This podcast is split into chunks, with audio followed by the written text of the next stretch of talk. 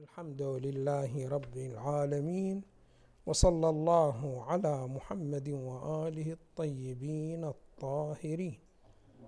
اللهم صل على محمد وآل محمد. قال الإمام سلام الله عليه المقطع الثاني عشر فباليقين أقطع لولا ما حكمت به من تعذيب جاحديك. وقضيت به من اخلاد معانديك. لجعلت النار كلها بردا وسلاما وما كانت لأحد فيها مقرا ولا مقاما. لكنك تقدست أسماؤك أقسمت أن تملأها من الكافرين من الجنة والناس أجمعين وأن تخلد فيها المعاندين. وأنت جل ثناؤك. قلت مبتدئا وتطولت بالإنعام متكرما. أفمن كان مؤمنا كمن كان فاسقا لا يستوون. إلهي وسيدي فأسألك بالقدرة التي قدرتها وبالقضية التي حتمتها وحكمتها وغلبت من عليه أجريتها. أن تهب لي في هذه الليلة وفي هذه الساعة كل جرم أجرمته. وكل ذنب أذنبته وكل قبيح أسررته وكل جهل عملته كتمته أو أعلنته أخفيته أو أظهرته وكل سيئة أمرت بإثباتها الكرام الكاتبين الذين وكلتهم بحفظ ما يكون مني وجعلتهم شهودا علي مع جوارحي وكنت أنت الرقيب علي من ورائهم. والشاهد لما خفي عنهم. وبرحمتك اخفيته وبفضلك سترته وأن توفر حظي من كل خير تنزله أو إحسان تفضله أو بر تنشره أو رزق تبسطه أو دم تغفره أو خطأ تستره.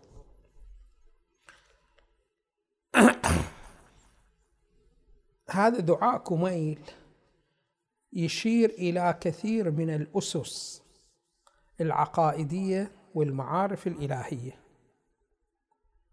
والواحد إذا أراد أن يشرح هذا الدعاء ويبين الأسس الذي تبتني عليها بيانات أمير المؤمنين سلام الله عليه يحتاج إلى جهد ويحتاج إلى فراغ ويحتاج إلى تحصيل الكثير من العلوم. فكل مقطع من هذه المقاطع تحته أسرار ما شاء الله وكيف لا وقد ورد بأن الذي علم الدعاء هذا إلى امير المؤمنين هو من؟ هو الخضر سلام الله عليهما. هذا المقطع الذي قرأناه يعتمد على عدة نقاط. نبدأ أولا شنو ماذا في إشكال. هذا الإشكال يقول هب أن الإنسان عصى الله سبحانه وتعالى. وعصى الله سبحانه وتعالى كم سنة؟ عمر الإنسان المتوسط الآن شنو ماذا؟ 75 سنة. 75 سنة هم شيل منها 15 سنة قبل التكليف. بقت كم؟ خمس آه ستين سنة. فستين سنة لو فرضنا كلها اشتغل بالعصيان. لماذا الله سبحانه وتعالى يعذبه هذا العذاب الذي يذكره أمير المؤمنين سلام الله عليه في الدعاء؟ تخليد في النار عذاب شديد وإلى آخره. الآن يقولون بأن هناك تناسب لا بد أن يكون بين ماذا؟ بين المعصية وبين الجزاء. واضح شلون؟ فما يصير أنت مثلا تمنع الواحد بأنه يعبر الإشارة وهي حمراء وتقول له إذا عبرت الإشارة وهي حمراء إعدام.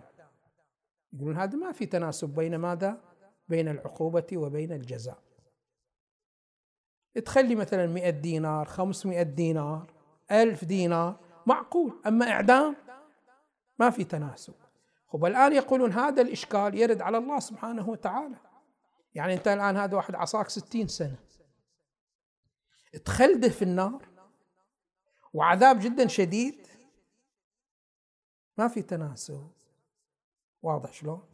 فهنا شنو ماذا؟ هذه مسألة إشكال عندهم ثم البعض شوي يتكلم بلغة الرقي. يقولون الآن فيه نظام للعقوبات. مو بالإيلام وإنما شنو هذا بالحوافز. يعني شنو هذا بالحوافز؟ يعني بدل ما تقول الإنسان إذا أذنب أسجنه وأعاقبه وأضربه يقول لك لا. الذي يطيع أعطيه جزاء جدا كبير. واضح شلون؟ مثلا تقول اللي ما يصلي ما دخله النار ولكن اللي يصلي راح شنو ماذا أعطيه؟ الجنة وأعطيه أجر هكذا وإلى آخره بهي الصورة بهي النحو فهنا البعض راح يرتدع عن شنو ماذا عن المعاصي مو خوفا من الألم لأنه ما في ألم. ولكن لأنه راح ينحرم من اللذة واضح شلون؟ فهذه يسمونه شنو ماذا؟ نظام نظام الحوافز كل ما سويت شيء زين تاخذ أجر وثواب أما إذا ما سويت شيء شنو ماذا؟ ما في ايلام ما في نار ولا في شيء وإلى آخره الشكل الصورة. نقول لهؤلاء بأنه أنتم تحتاج تفكرون اولا عندما يقول الله سبحانه وتعالى أنا بعذب وأنا شنو ماذا؟ بحرق بالنار وإلى آخره. شنو المراد من حرقه بالنار؟ وكيف شنو ماذا يحرق بالنار؟ فشوفوا إحنا عندنا نظام وعندنا وظائف شرعية مهمة جدا. للأسف الشديد إحنا غافلين عنها. واحدة من الوظائف الشرعية هي وظيفة التسبيح. التسبيح يعني شنو؟ ماذا يعني؟ تنزه الله سبحانه وتعالى. فالآن في في المجتمع عندنا شنو؟ ماذا؟ أشياء موجودة. إذا ننسبها إلى الله سبحانه وتعالى الله سبحانه وتعالى ما يناسبه أن تنسب له هكذا أشياء. فمثلا الآن شوف الآن عندما واحد يغلط عليك أنت شنو ماذا تعاقبه؟ تعاقبه من ناحية شنو ماذا تريد؟ تشفي قلبك بعقابه. واضح شنو؟ عندما سوى هذه المخالفة أحدث فيك جرح. فأنت حتى شنو ما تشفي هذا الألم الذي يأتيك من هذا الجرح في قلبك تعاقبه. هل الله سبحانه وتعالى عندما يعاقب يعاقب نفس طريقة البشر فيريد يشفي قلبه؟ فإذا قال لي صلي وأنا ما صليت فقد جرحته. عندما يعاقبني فيريد شفاء قلبه؟ لا مو بهي الصورة يفهم. هذا المعنى يليق بالإنسان أما شنو ماذا ما يليق بالله سبحانه وتعالى. إذا هنا نحتاج أن نتفكر قليلا في مسألة الله سبحانه وتعالى كيف يكون عذابه وإلى آخره. إيه؟ أولا أنه أنتم تقترحون بأنه خلنا نسوي شنو؟ ماذا نظام فقط نظام حوافز. فنلغي نظام العقوبات. فاللي يصلي نعطيه كذا. الذي يصوم نعطيه أيضا كذا. الذي يحج نعطيه كذا. هذه العطايا ما نبدلها إلى ذاك شنو؟ هذا لذلك الشخص. يقولون هذا الخطاب من ناحية التصور هو خطاب راقي. ولكن إذا كان الله سبحانه وتعالى يريد يربي المجتمع وياخذ المجتمع إلى ما فيه مصلحته. إحنا الآن عندما نلاحظ المجتمع نلاحظ أن هذا المجتمع ما ينفع معه هكذا برنامج. لأن علماء الآن الاجتماع هم يبينون هذه الحقيقة. يقول لك المجتمع مركب من أفراد. هذولين الأفراد مو متشابهين. بحيث أنت إذا استعملت الأسلوب مع هذا تقدر تستعمله مع هذا.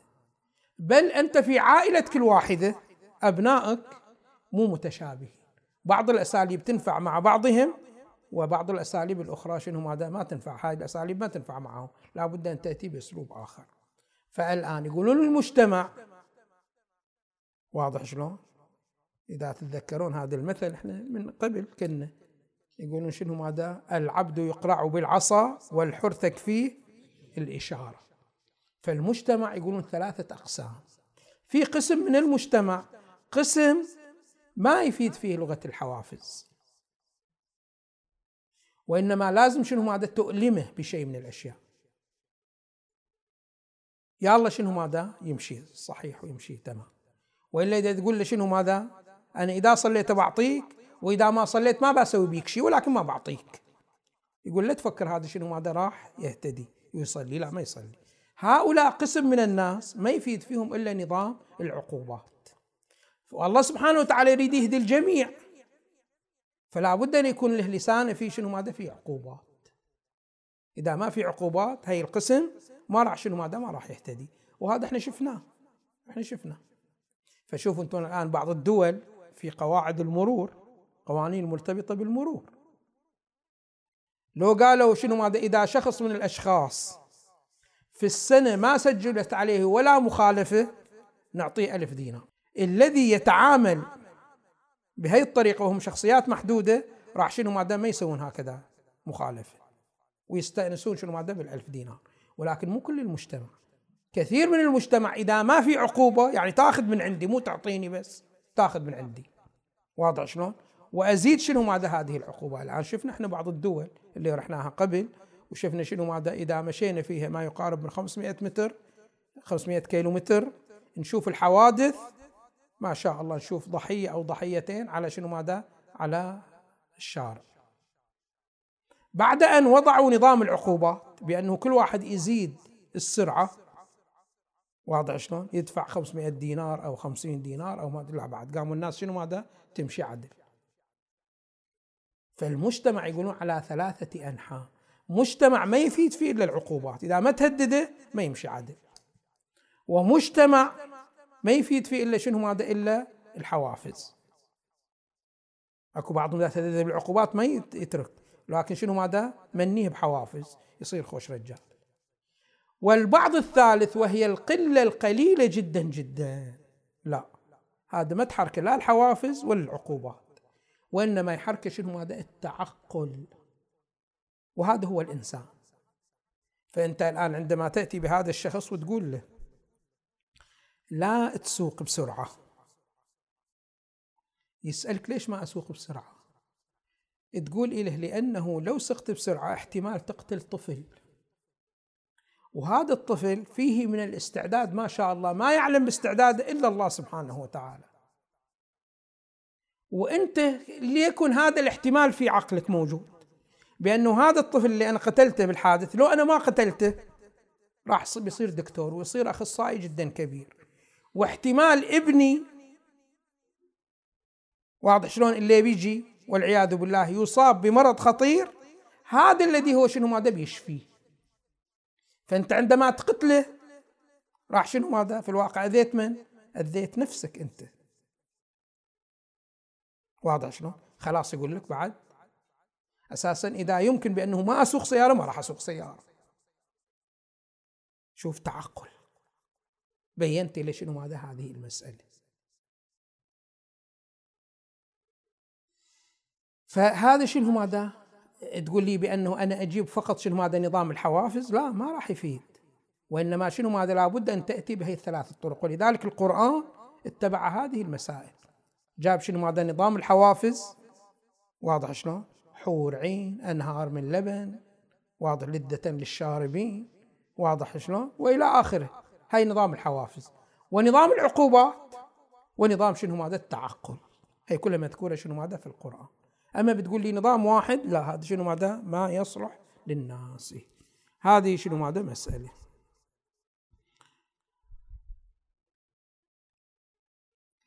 الأمر الآخر بأنه نحن عندما نقول بأن الله سبحانه وتعالى يعاقب. هل عقوبة الله سبحانه وتعالى على وزان عقوبة الناس لبعضها البعض؟ يقولون لا. فرق بين السماء والأرض.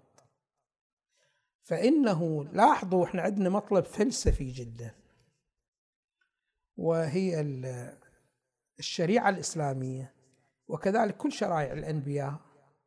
كلها مبنية على شنو على مطالب فلسفية ولذلك بعض العلماء الكبار يقول بأنه هذا أرسطوطاليس اللي معروف هو فيلسوف في اليونان وإفلاطون يقول هذول مو فلاسفة هذول أنبياء لماذا؟ لأنه المعارف اللي جاءوا بها كلها معارف تتناغم مع الفلسفة لأنه الفلسفة هي شنو هي الفلسفة؟ الفلسفة هي عبارة عن العلم الذي يدرس أحكام الوجود. ما هي أحكام الوجود؟ وما هي الأشياء التي يمكن أن توجد وما هي الأشياء التي لا يمكن أن توجد بهي الصورة. والشرائع كلها مبنية على شنو؟ ماذا على أحكام واقعية في الوجود بهي الصورة. مثلا الوجود ينقسم إلى ممكن وواجب. أول مسألة عقائدية. الوجود ينقسم إلى ممكن وواجب. الواجب هو الوجود الذي لا يمكن أن تتصور ما هو أكمل منه.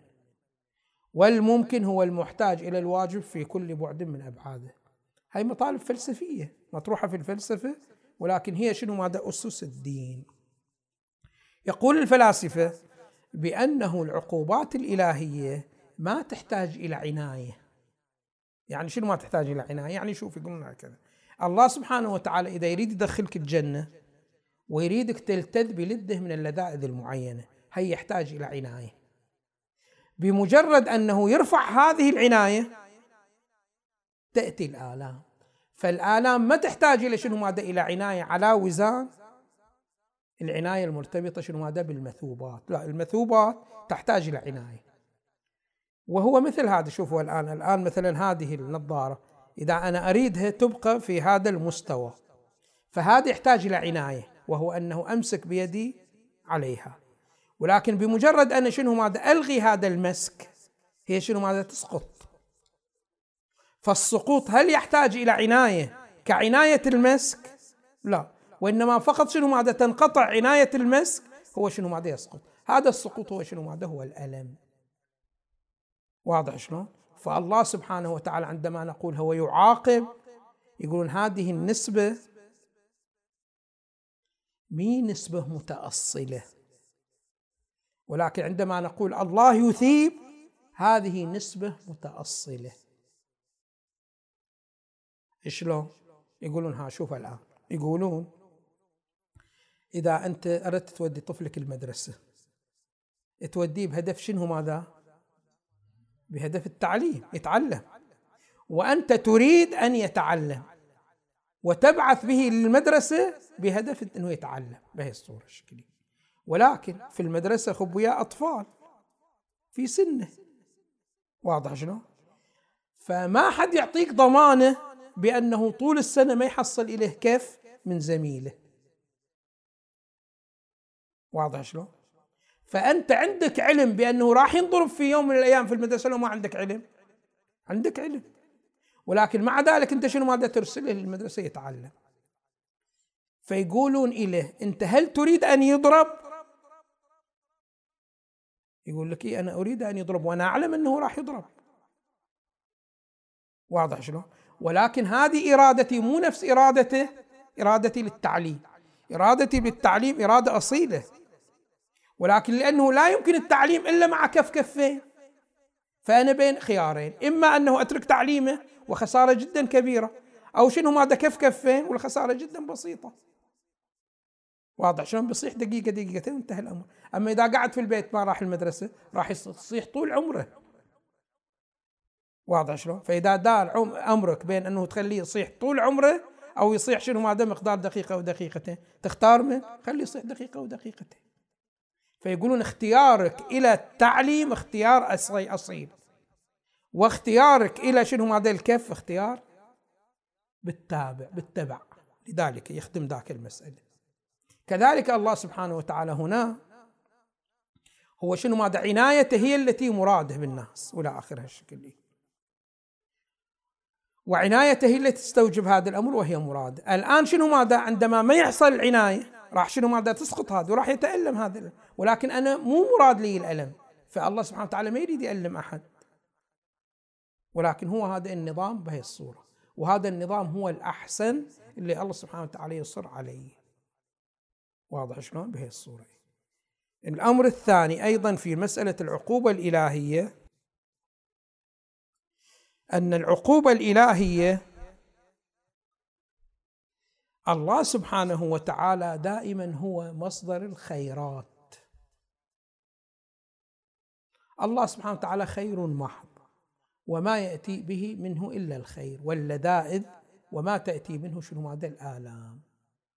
ولكن المشكلة أنه الإنسان مرة يجعل نفسه بحيث يستفيد من العطايا الإلهية وأخرى ما يجعل نفسه من حيث يستفيد بالعطايا الإلهية. هو هاي شنو ماده المشكلة الكبيرة جدا. الفيض الإلهي يعني شوفوا هاي التصور إلى الجنة والنار هذا التصور العرفي هي تصور شنو؟ ماذا خاطئ. أن الله سبحانه وتعالى يوم القيامة عنده حوطتين. حوطة مكتوب عليها الجنة وحوطة مكتوب عليها النار. والملائكة واقفة تطالع في صفيح صحيفتك توديك هنا أو توديك هنا. لا مو بهذه الصورة مو بهذه الطريقة. الله سبحانه وتعالى ما يأتي منه إلا الخير المحض. والذي شنو؟ ماذا ينفع الإنسان. ولكن الإنسان مشكلته بعض الأحيان يعد العدة للاستفادة من العطاء الإلهي وأخرى شنو ماذا؟ ما يعد العدة للعطاء للاستفادة من العطاء الإلهي. واضح شلون؟ فإحنا ما عندنا شنو ماذا؟ هكذا تصور. يعني ما في طبيعة للجنة والنار شنو ماذا؟ بهذه الصورة. فإذا شنو ماذا؟ هو المشكلة أن هذه النفس الإنسانية تأتي يوم القيامة للعاصي ما مهيئة في نفسها أن تستفيد من العطاء الإلهي. شلون إذا أردنا نمثل إليه الآن شنو ماذا عند الأطباء خصوصا هذول العلماء التغذية؟ يقولون الإنسان إذا اتبع سلوك معين يصير فيه نحو من الانحراف الصحي. شنو هذا النحو من الانحراف الصحي؟ واضح شلون؟ الآن كل إنسان الله سبحانه وتعالى أعده إعداد يصير عنده إفراز الإنسولين. الإنسولين هذا شنو ماذا يحرق السكر الزايد. واضح شلون؟ بعض الأحيان الإنسان يقوم يأكل أكل يقوم يخرب إفراز الإنسولين. فيزيد شنو ماذا السكر. فلازم شنو ماذا يحتاج الانسولين يعطى شنو ماذا من الخارج. واضح شلون؟ فتشوفه هو كان يتناول قبل سكريات أكثر مما يتناولها الآن ما كان يتضرر. ولكن شنو ماذا بعد أن أثر على شنو ماذا على إفراز الإنسولين صار شنو ماذا؟ صار فيه السكر. فخربط روحه شنو ماذا؟ فوق تحت بهي الصورة بهي النحو. كذلك هذا نفس القضية هالشكل بهي الصورة. الإنسان الله سبحانه وتعالى معنعه أعمال معينة وقال له اعمل هذه الأعمال المعينة. هو شنو ماذا الإنسان؟ الأعمال التي نهاها الله سبحانه وتعالى أصر عليها. فهذا شنو ماذا؟ صنع حالة مضادة للاستفادة ممن من العطايا الإلهية. فبسبب هذا الشيء تولدت في حالة الألم. وحالة شنو ماذا؟ العقاب. فالعقاب هو عبارة عن شنو ماذا؟ عن حالة الألم بسبب الصورة التي خلقها في نفسه وسببت عدم استفادة من العطاء الإلهي. هو هكذا شنو ماذا؟ الألم. وهذا هو شنو ماذا؟ العقاب. يسألون أحد الكبار الفلاسفة في الهند. يقول له وش رأيك في الجنة والنار؟ فقال لهم يعني شنو جنة ونار؟ قال يعني مكان موجود ويدخلون فيه العاصين ومكان جنة يدخلون فيه شنو؟ مع المطيعين قال لا هذه الجنة والنار أنا شنو ما ما أؤمن بها. هاي ما موجودة إيه. فاتهموه بأنه هذا ملحد وهذا كافر ويدعو للإلحاد وإلى آخر الشكل بهي الصورة. إيه. هو شنو ماذا في مكان آخر؟ يبين بأنه الجنة والنار مو بهي الطريقة. في جنة ونار ولكن جنة ونار هي قائمة بنفس الإنسان. فأنت في نفسك تحمل نارك وأنت في نفسك تحمل جنتك. بهي الصورة بهي الطريقة بهي النحو عن هكذا طريق بأنه أنت تخلق في نفسك حالة بحيث ما تستفيد من العطاء الإلهي العطاء الإلهي يقصدك. واضح شلون؟ مثل شنو ماذا الآن؟ المواد الغذائية فيها فيتامينات وأنت تدخلها في بطنك ولكن ما تستفيد. لماذا؟ لأنه أنت جعلت في بدنك حالة معينة ما تمتص هي المواد الغذائية التي هي ضرورية لك. أنت خلقت كذلك الآخرة تكون شنو ماذا؟ بهذه الصورة. والحمد لله رب العالمين وصلى الله على محمد وآله الطيبين الطاهرين.